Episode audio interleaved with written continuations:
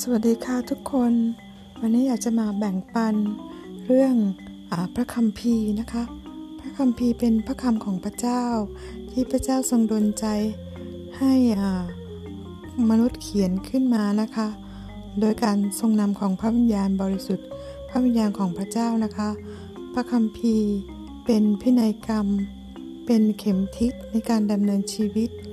พระคัมภีร์สาสามารถที่จะ พาเราไปสู่ อาณาจักรของพระพระเจ้าพระบิดาของเราได้นะคะ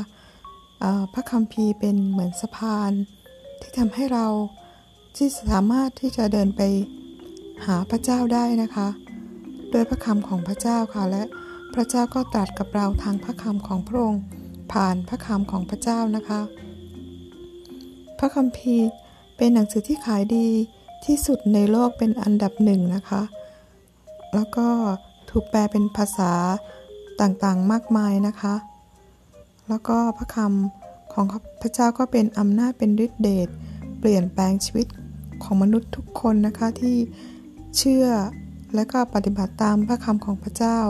พระเจ้าก็จะอวยพรผู้นั้นอย่างมากมายเลยนะคะ พระคำของพระเจ้าเป็นสิ่งที่อัศจรรย์ค่ะ เป็นชีวิตจริงๆ ไม่เหมือนหนังสือเล่มใดในโลกนี้เลยนะคะ ก็บางคนก็ชอบที่จะศึกษาพระคำของพระเจ้า แต่บางคนก็ต่อต้านไม่เคยแม้แต่จะอ่านพระคำพีนะคะ แต่ก็สรุปว่าอ่าก็ต่อต้านนะคะ แต่ถ้าเมื่อมาอ่านพระคำของพระเจ้าแล้วจะรู้ว่า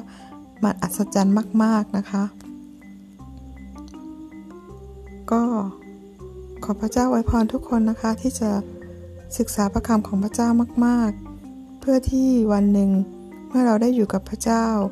เราก็จะเข้าใจอย่างมากมายนะคะ พระคัมภีร์ทำให้เราได้รู้จักพระเจ้ามากขึ้น ในขณะที่เรายังเป็นมนุษย์นะคะ ก็ขอพระเจ้าอวยพรทุกคนนะคะ